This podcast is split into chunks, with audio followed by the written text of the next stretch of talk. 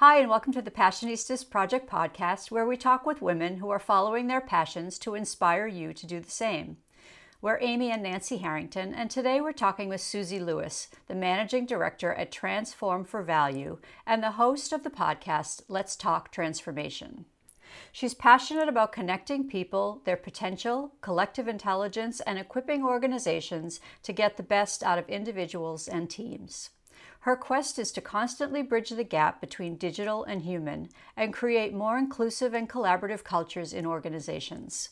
So please welcome to the show, Suzie Lewis. Hi, I'm thrilled to be here. Thank you very much for inviting me. Thanks so much, Suzie. Thanks for your time today. So, what's the one thing you're most passionate about? People. I think people and connecting people, which is where the unlocking potential comes from. I worked in an organization for 20 years and I just saw so much wasted potential or untapped potential. And I just thought, wow, we've got to do something about this. And I come from a family of very strong women, and I'm a big believer in sistership. And we've always had each other's backs. And I've always had that privilege to have that space. And I thought, if I don't create it for others, I'm missing a trick and I'm not putting myself at the service of creating a more inclusive and equitable world. But I, do, I work mainly in organizations. I'm also a cellist in an orchestra. I have been playing the cello for a very long time, over 30 years. And I love the analogy between the orchestra and what I'm trying to create in society, essentially. Each person comes with their individual potential, but it's essentially about the collective result and how each person contributes to that and how the diversity of profiles and the, the diversity of capabilities, how it brings to the fore something completely different that is harmonious, even if the way towards that harmony is not harmonious. So I'm passionate about people. I love connecting people and I love playing in an orchestra for the same reason. It's about listening intently and deliberately to what's being played, but also what isn't being played.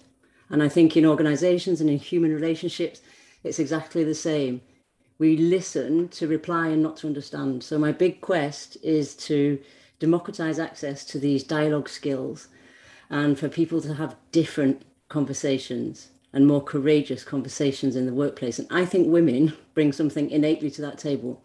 So I'm a big believer in the emotional layer of organizational culture and how we unwrap that and make it more normalized in the way people work. So let's take a step back. Tell us about those amazing women from your early life and where you grew up, what your childhood was like. Basically, today I'm based in France, but I grew up in UK. And those fabulous women were my mum and my three sisters. And my dad's great as well. but uh, we had this safe space, and it was predominantly discussion on equity and how to create different spaces. My parents were both doctors and researchers and also spent a lot of time counseling people and we've always had these discussions on the table explicitly around healthy challenging listening to others making sure each voice is heard. And my grandma who is actually my role model for courage and confidence she was just incredible and she worked in a time unfortunately for her when women didn't have the empowerment they have today my goodness, if she'd have had the empowerment we have, and she always used to say that to us, oh, if I had your opportunities, I'd be doing something different, something bigger, something. But she was already big for me. That that was the inspiration, and it ran through the family. And when I did my studies and I started studying cultural identity as well as French and international economics, and I thought, okay, there's something in here about how the world works. And there's something in here where I feel I can make a difference with my innate skill set, which was I just love discovering people and I just really want to understand what their potential is and what that means for me, but also for where we work and how we can scale that, if you like, across what's happening, particularly today in the digital age, where what keeps us relevant is our innately human qualities. So, humility, creativity, imagination, which is where we come to my quest for a different type of leadership in organizations, but also elsewhere. And then I've always been parts of orchestras and charities and associations. And I'm currently part of an association that to get more girls into the tech world and into STEM. And it's it's a big, important piece for me partly because of what women bring to the table, but just parity in general, equal opportunities, and getting people to have real conversations. Because otherwise, we just skirt around these issues and we just don't go there. And I want people, particularly women, to know that it's possible. How many times have people said to me, oh, it's not possible, or you, you can't do that? No, you, you don't have those skill sets. And I've always thought, well, don't tell me it's impossible because it's not. That's always been my driver. And that came from my grandma and my parents and my sisters. And my sisters are my three best friends. And we have this great space where we're still helping each other, although we're all in different countries. And it taught me how to be humble. It taught me how to ask for help. And it taught me how to think about how I want to show up. And I think those questions are fundamental and they don't get asked enough. And I just had so much fun. I think once you have that type of relationship, you can have fun doing really serious quests. And that, yeah, I found my tribe, if you like. And I decided that building tribes was the way forward. I remember when I moved to France and I was working in France, and I thought, this system is really different. I'm finding it quite constrained and quite rigid. So what do I do? I either sit and complain about it, or I go back to UK, or I think about how I can change it. And I thought, no, that's going to be my challenge.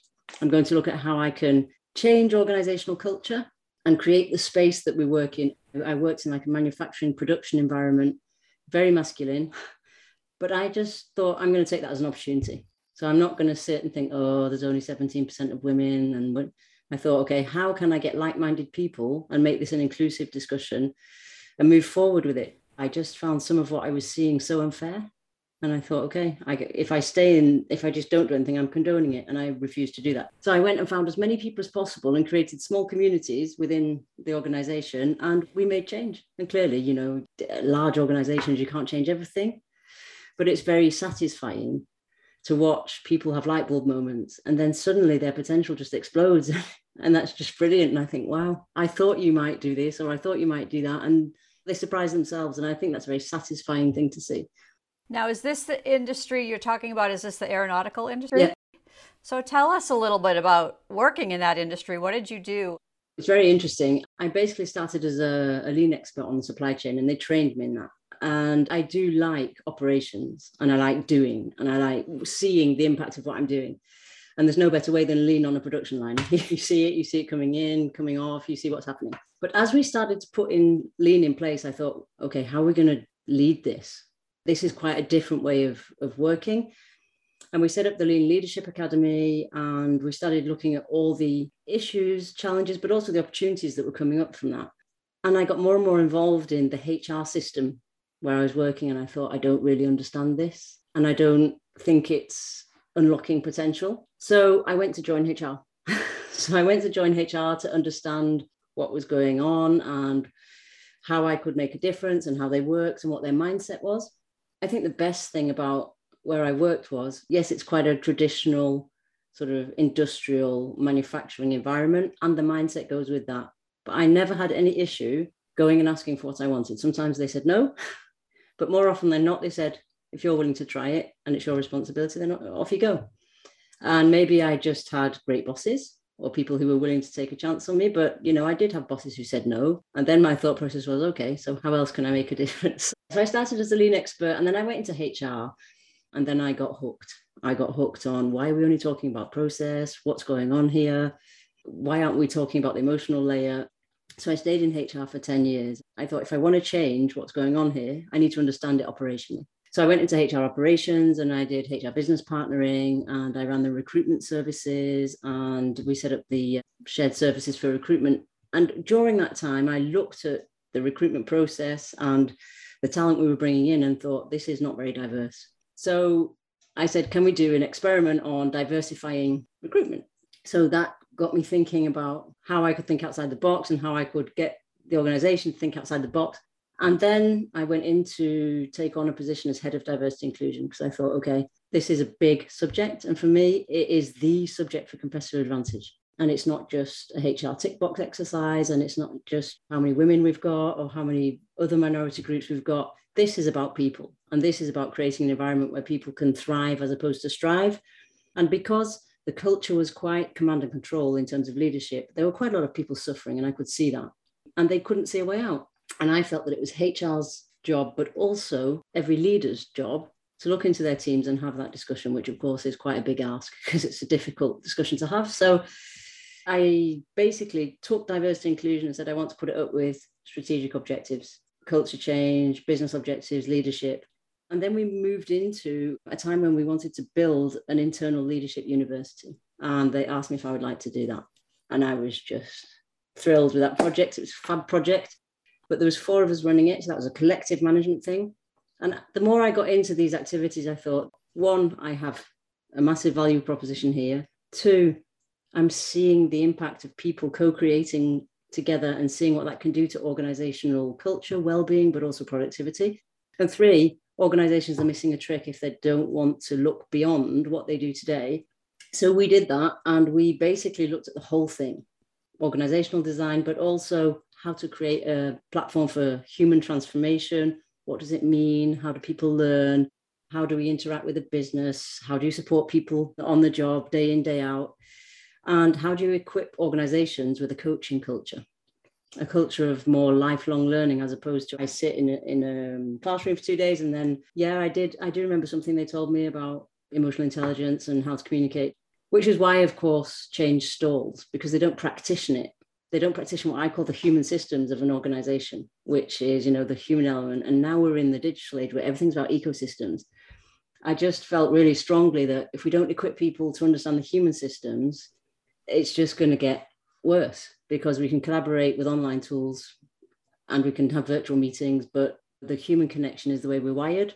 So we built the Leadership University, and that was one of my favorite, favorite projects ever and we built communities of practice and we went from 900 members to 12,000. And I was just like, wow, what can we do here? This is so cool. The best thing was there were other people that thought it was so cool, which meant that we got momentum in the organization. Some people didn't believe in it, but you know, fair enough. That's humans, isn't it?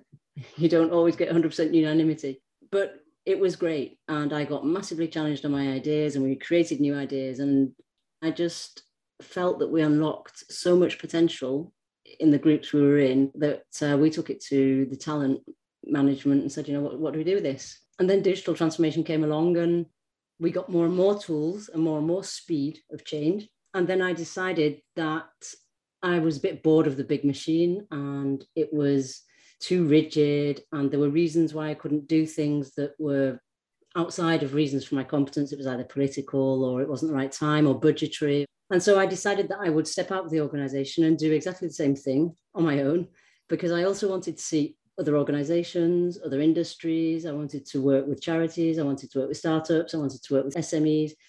So that's what I did. It's quite a bold move, actually, now I think about it. I, I probably didn't think about it enough, which is why I just did it. But yeah, so I stepped out of the organization and I set up my own business. And I thought, what do I call it? Transformation was clear, value was clear. So I thought, oh, okay, well, don't overcomplicate this. I'll just call myself Transform for Value because that's basically what I want to do. And behind that, it's about unlocking potential. So it's about transforming with a deliberate intention to create human value. That's incredible. While you were there, while you were getting people to think more about diversity and inclusion, and while you were creating this university, what was the impact that you saw on the company through those initiatives that you helped create? I think the first impact is always engagement. You have engagement scores and things like that. But you also have people coming to you when you think that's why I do what I do. When people come and say, Yeah, I wanted to leave that job, but now I'm staying. Or I never thought that was possible and I never thought I could lead that. And I saw that scale. I saw people getting excited. I saw top management asking more about it. I saw them wanting to understand it. I saw us being able to open doors at levels where I didn't think we would be able to. And I just think that just makes it a more attractive place to work. And you can see people honing in on that. You suddenly find out, or people contact you, I hear you're doing this, I've seen you're doing this, I've seen the community does this. And you're thinking, wow, okay, I don't really know who you are, which is brilliant because that's what we're aiming at is to federate and make powerful communities. So I saw a lot of communities being built, I also saw a lot of room to maneuver to bring in new ideas, whether that be in the leadership space or in the cultural space. An open box for experimentation, if you like. I think the hardest part about experimentation is when you go from proof of concept to industrialized idea, because then it becomes part of the organization. That's almost a different discussion. So I saw the difference in that. I saw the difference in the way I lead, and I saw the difference in the way the teams were feeling and innovating and defending the project or taking the project forward. When I was in the operational area, we did a lot of change based on lean on the operations. And I remember after 18 months, we did a retrospective on what's changed. And the biggest change they'd seen was engagement and happiness at the workplace. At the time, we didn't have metrics. We, we had mood boards and things like that, but we didn't have sort of people analytics. But it was incredibly satisfying that that was a collective observation was that even though this didn't work and that didn't work, we actually want to come to work every day, which I just think is just so satisfying. and it was interesting. I had somebody contact me a couple of months ago who worked for me 10 years ago and just saying, I still remember that day when the team did that, and I'm now doing it with my team, and it still really works. So, that for me is the type of legacy that I want to leave and I want us to leave as a collective because I think, you know, particularly platforms like Passionistas and things like that, they are so inspiring and you can unlock so much potential without even knowing it. That's why I'm a big believer in collective intelligence. And I think these words have become buzzwords now, haven't they? Like collective intelligence and lean and culture change and employee experience. But experience is so important because it's the human experience. And I think we need to demystify it and we need to operationalize it. And that's partly what my podcast is about. My podcast is around breaking things down into actionable chunks of learning so that people can go and do something with it and try out what works for them and basically build the confidence to actually challenge the status quo in the organization. And I think emotional intelligence is becoming more and more and more key in the way we work. And I feel that women don't voice that enough, that they innately bring something to that table. I also like to work with groups of women to just turn the volume up on that voice. I think every time I've done that, we're all in agreement. It's just not formalized. The volume isn't loud enough on what women can bring to the table. And it has been ever thus for me. but it's getting stronger and it's getting louder. And this was a conversation I had with my mum when I was, I don't know, 10 or 11 and we've been discussing it ever since. So yeah, I, I just think I can add something to that debate. I can make a difference, and however it's small it may be in society, if I can make it bigger within what I'm doing, then I'm hoping it will just add into the mix. That's why I don't think it's impossible is the statement I would accept ever. So, with Transform for Value, what types of clients do you work with and why are they seeking you out? So I work with large organizations. I also work with governmental institutions. I work with charities and I work with startups, which, which is great because I wanted a massive mix of clients. They seek me out because they've understood that something needs to change in their organizational culture. It's either through a digital transformation lens. So we need to be more agile, our processes need to be more agile, we need to understand innovation and creativity more, or it's from a leadership perspective we know that we need to change our leadership models because this one is no longer working. So, can you help us, one, understand what that means, and two, co create it so that we can create sustainable change? Or they come to me more specifically for coaching. So, how can I either show up as a leader differently, or I do quite a lot of systemic coaching in groups around what I call human system practitionering. So, you know, how do I create that environment and how can I make it sustainable in terms of behavioral change in my team or in my organization? Is there like one success story from your work in this field that really kind of stands out to you as one you're particularly moved by or proud of? So, yes, is the answer to that. I think there's one success story from inside the organization, which is the one I spoke about when we decided that we would federate all the women's networks, which brought it to 900 people. And then we decided we'd make it inclusive. And then we decided we'd call it balance for business to link it to the business, the bottom line. And that went from 900 people to 12,000 in five or six years. And it took on a whole different perception in the organization, but also a whole different impact in terms of what subjects they were dealing with and how they could create a feeling of belonging across sites and countries. So that was a vision for me. And I saw it unfold, which was fab. That was great and the leadership university was also part of that for me it sort of contributing and creating a platform underneath to make it more systemic And very recently, I've been doing some consulting on an inclusion strategy, and we've done co creation from A to Z. And we've gone from discussing strategy and looking at visioning to training all managers in self limiting beliefs, basic coaching skills, and psychological safety.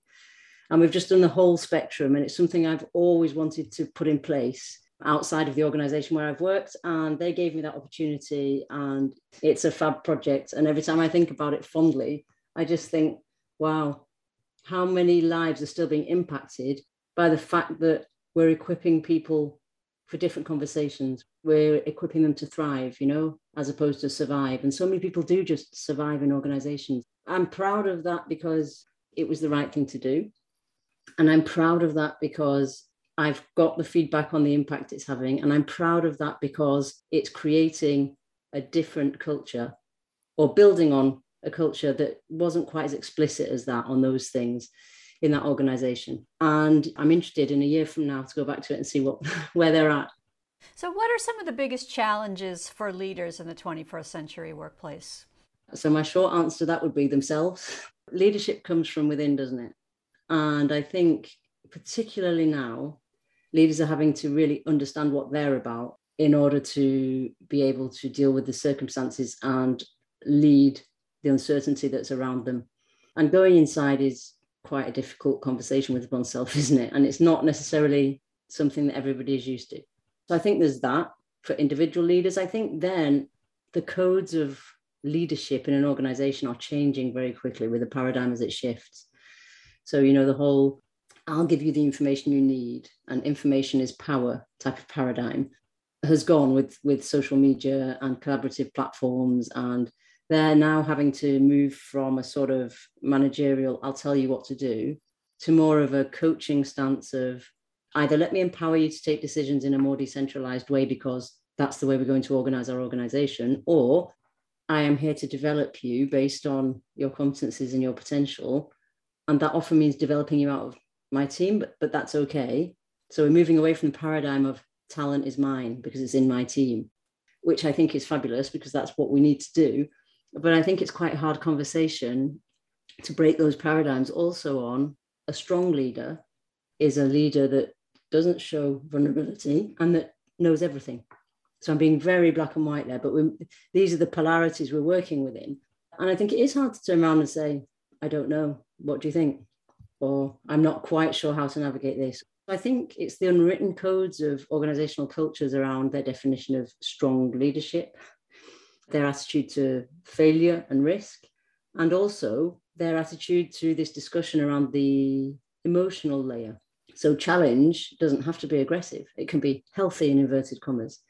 And I just think we're moving from compare and compete to care and collaborate. And that care and collaborate means that you have to have an understanding of yourself, an empathy with the understanding of others, and creating an environment where people feel safe enough in their interpersonal relationships to bring things to the table.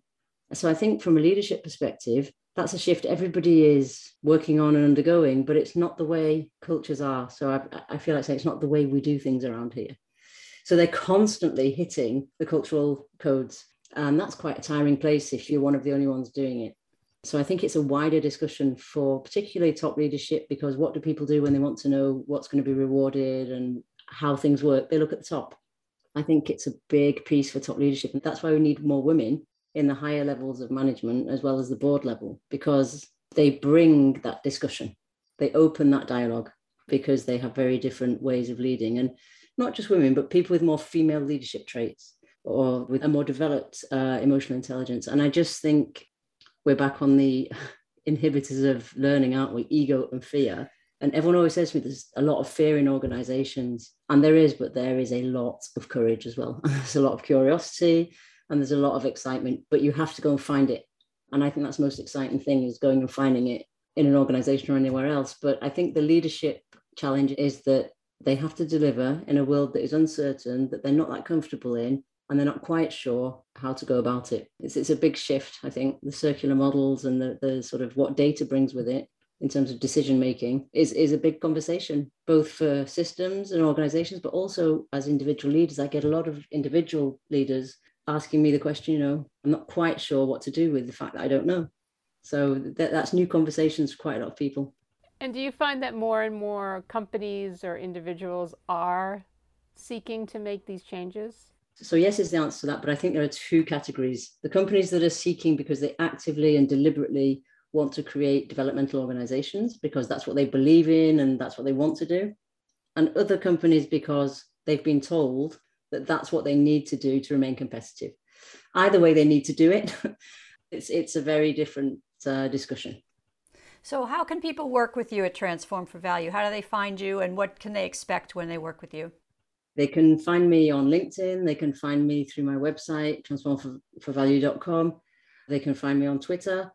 They can expect a first discussion because my approach to transformation is holistic and it has to have that systemic view to it, even if it's just in inverted commas, a two day workshop. The discussion will always start with what's the strategy, what the objectives, and where does it fit in? And I do that on purpose because I'm a big believer in systems thinking. It comes with the sort of collective intelligence thing. And I do think that, particularly in today's world, systems thinking and sense making is key for leadership, to come back to your earlier question. So I will always have that discussion. And they'll also get honesty. If I don't think I can help them, I'm going to tell them because, you know, I do what I do to make a difference. If I don't think I can make a difference, then I will tell them I, I don't think I'm the one for them, but I will refer them to people I know. But that's important for me so it's about a holistic discussion, it's about a fit between me and them. If I can't help them, I'll tell them. And I will always be honest about what I think they need, even if it's not what they came to me for. So I think that's important for me that that we work within those boundaries. And then hopefully they'll have fun when we do stuff together. Uh, Shifting gears a little bit, tell us about the cello and when you first started to play and why you fell in love with it and why you're in the orchestra yeah, the cello. I think I was 10 and they came around the schools with all these instruments and they said it was a, discovery day. And I heard the person play the cello and I heard the sound of the cello and I was just like, I want to play that. I want to do that. I was a little bit bewitched by the sound of it. And I thought, wow, I didn't realize how difficult it would be to recreate that sound, but, but I just fell in love with it. And I thought, this is for me. I really love this instrument. So I asked my parents if I could play, and they said, Yeah, we'll hire one though. I said, Okay. And my granddad was a pianist. So we had music in the household, and uh, all my sisters played instruments as well. And it was hard. I found it quite hard to learn to play. And it, there's quite a lot of discipline. And I was like, oh, do I really want to do this? And and then I started thinking, okay, well, I'll join an orchestra because that would be really cool to play with other people. So I joined an orchestra when I was about 12 a youth orchestra, and I just that was it then, because I think I'd taken the pressure off myself to perform and to get it right, and it was just like, wow, I'm part of something bigger, and I think being part of something bigger than yourself is for me very inspiring. Hence, what I do and, and all the communities that we create. So that that's what I did, and I just learned so much about people, and I had so much fun just being part of a bigger collective and playing and watching myself progress. And then I was quite willing to do my scales and, and uh, do the practice. And we went on tour with the orchestras, and my sister was in the same orchestra. And yeah, it was a big collective thing. And then when I was 16, I bought my own cello, which was like this big thing. It's like, wow, I bought my own cello. And I bought it in a sort of market near where we were that was selling old instruments. And a guy I knew helped me tune it and put it together. And I was just like, wow, I've bought an instrument. So that was a big thing for me. And then it's just stayed with me ever since. And when I went to university, I found an orchestra. And when I came to Toulouse, I found an orchestra and I still play in that orchestra. And I've always played that. And I love, I just love cello music. I think it just communicates an emotional sort of bewitchment that, that I don't feel when I play. I really like playing it and it sort of takes me elsewhere. It's it's a little bit like mindfulness for me. I just sort of step out of what I'm doing during the day and then when my grandma passed away, I bought a more expensive cello with the inheritance. So that was symbolic for me because she accompanied me in my cello exam. She came to play the piano with me and we did them together. So that was very cool. And yeah, that's just my instrument. I just feel something passionate when I hear the cello. So we also love the sister connection. Obviously, we're sisters, and we have two other sisters, and we are also each other's best friends. What do your sisters do, and how often do you get to see them since you all live in different countries? Let's take COVID out of this. Before that, we saw each other about four or five times a year, but we would always take the time to have one weekend for just the four of us dedicated to us, to just having fun and being together and that sistership thing. So that's how much we see each other. One is a lawyer, one is a translator, and one is a communications director. And we're just sort of all over the world, but we're always connected.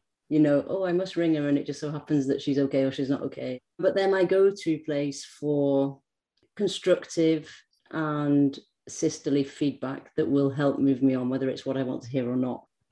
They're sort of my muses, if you like. It's funny because, you know, when we all started sort of moving away and getting other groups of friends, I never once asked myself, I wonder if that space will remain. You know, it just wasn't. And we've had this discussion between all four of us, and it wasn't on anybody's radar. It was just like, oh, how are we going to make space for that? Not would it change? Not would. So I feel very, very, very privileged all the time. I'm just so grateful for for that because it's a no matter what unconditional safe space and that's what really inspires me as well to create that for other people because it's so powerful people don't understand if they haven't experienced it but to know to know from birth that you've got people that have your back no matter what is really the greatest gift anybody could could receive it, yeah it's a fab feeling. It's a get up and feel good feeling. And I just think you can recreate that in teams. You mm-hmm. can recreate that in organizational culture. And it's such a shame not to because it's so inspiring for everybody. And they don't have to be inspired by the same thing or motivated by the same thing, but they all want to work together. And clearly, if you're in an organization, you will have a collective purpose or vision depending on what the organization does. And I just think it's one of those things. I spend a lot of time doing pro bono stuff on this topic just because it's so important. I mentor everyone, but predominantly women, on uh, building their own business. We go into colleges before they've made their choices. And it's not just about getting women into areas where they aren't, it's also about believing yourself. Build your confidence. Don't let anyone tell you it's impossible. Surround yourself with people who can help you, who can have that space with you. Because I don't think I would be the same person I am today if I hadn't have had that space. So, what do you think is your best habit? I think my best habit is yoga when I get up. And even if it's just five minutes, even if it's just a downward dog, it's not just the yoga bit, it's the centering of my day. I always center my day and I always put myself an objective for business and an objective for gratitude. And I, I do that every morning and I used to document it and now I don't because it's become a reflex. But I think I think that's my best habit and laughing. If I really, really can't get over myself or it's been a hard week, I will go out with my friends or my husband and just laugh. I just think it's a great tonic. and you know, I make time for that. Is there a particular personality trait that you think has helped you succeed? I think empathy. I think empathy and also resilience. I'm quite a driven person, I'm quite disciplined, and I've always had quite a lot of resilience. And I think that's come from being built up by this space where, you know, we all have quite a lot of resilience. And I think when you know someone's got your back, you can just build your resilience in a way that's a little bit smoother and empathy. And that stems also from education, but also I think innately I just read people quite well and I like reading people and I'm very careful what I do with that information. But I think I couldn't do my job today if I didn't have that skill. Clearly, I've honed it and learned stuff about it, but I've always had it. What's been the most rewarding part of your career so far? I think the most rewarding part of my career has been becoming a leader. When I had my first big team of like 90, 100 people, I was just like, wow, this is where I can see the impact, where I can feel the impact. This feels bigger than me. And that, so I decided on that reflection that I would do projects that required big teams. And it's not necessarily about having everyone report into you, it's just about having that feeling of belonging and that community of moving something massive forward. So I always took on big teams and big projects, big in ambition, and big in sort of volume and, and sort of global reach. And I think that's been the most rewarding thing. And it has brought itself to being in building the Leadership University, in building my own business. That's been incredibly hard, but incredibly enriching and rewarding in terms of growth. And now I look back at it because hindsight is a wonderful thing, it? I'm proud. I'm proud, and I, it's incredibly rewarding to see what you can do with your own ideas where people said to you it's not possible. What's your dream for women? I think my dream for women is for them to be empowered enough for us not to have these discussions around stereotypes or for us to have to mention when a woman is head of state or when a woman is on the board. It shouldn't be a sort of a discussion of, oh, great, we've got another woman as head of state. You know, that should be the status quo is it should be gender parity. And that's the first thing. The second thing is my dream for women is for society to condition them less into the way they should think, feel, and act. You know, I'm a big fan of Kristin Neff's work on self compassion, fierce and tender self compassion.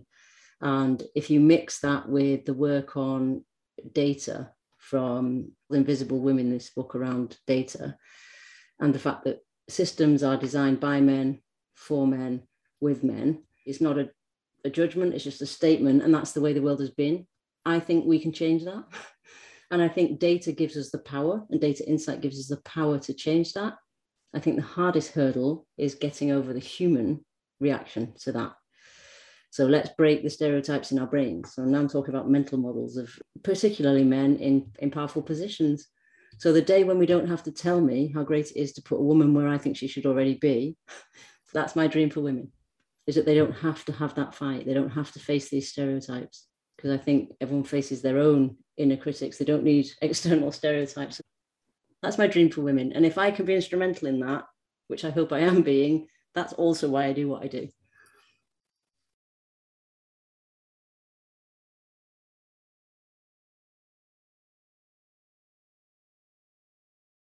What's your secret to a rewarding life?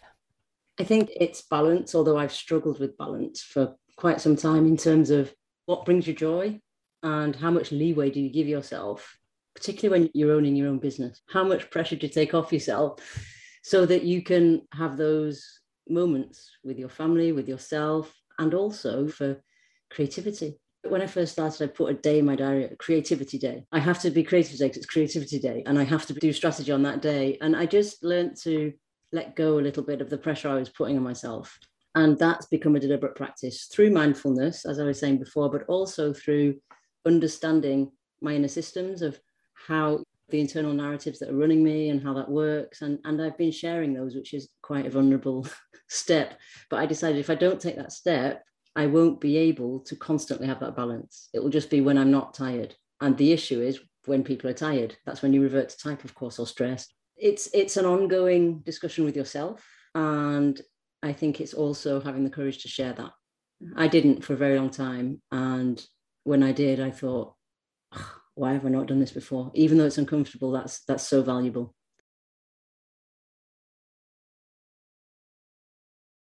Do you have a mantra you live by? Don't let anyone tell you it's impossible. It's not. That's my mantra. And I will always question someone who says to me, Yeah, that's not possible. I heard it a lot in the organization I was working in, and not nastily. It's just, No, you can't do that. Why not? I, you don't have the skills. Okay, I think I do. I also live by another mantra, which is never look back unless it's to learn something from what you've done. Because I think we can spend too much time in the what ifs and I should have. And, you know, I did take that out of my vocabulary deliberately what if and I should have. And I check myself every time. That isn't where the future is behind me.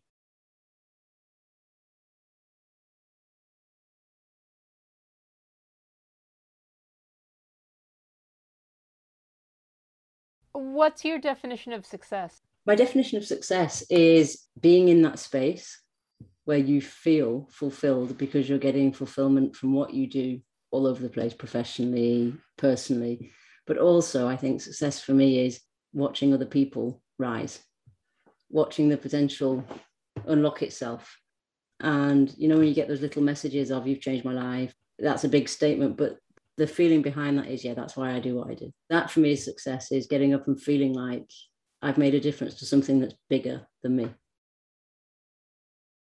What advice would you give to a young woman who wants to follow her passions? the first one would be don't let anyone tell you it's impossible. but I and I think you know get bold. So have a look at what you want to do and how you can get there and reach out as early as possible.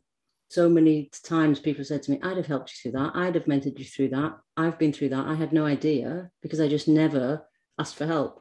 Partly because I was too busy, but I think it was more than that. I, I just didn't go and ask for help because I felt that it was a weakness.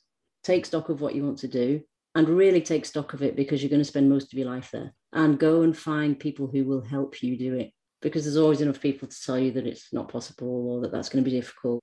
Really seek out people who can help you and who are willing to pay it forward. Especially with platforms now, there are lots of communities that you can have access to that you couldn't access before because they weren't online. And just ask people if they can put you in contact with people and find people who will support you on that journey. Because I don't think in, in education, the discussion is always open enough in terms of depending on what your passion is. And there is still bias in those discussions and those systems. So I would go and find as many different people as possible to ask the question to.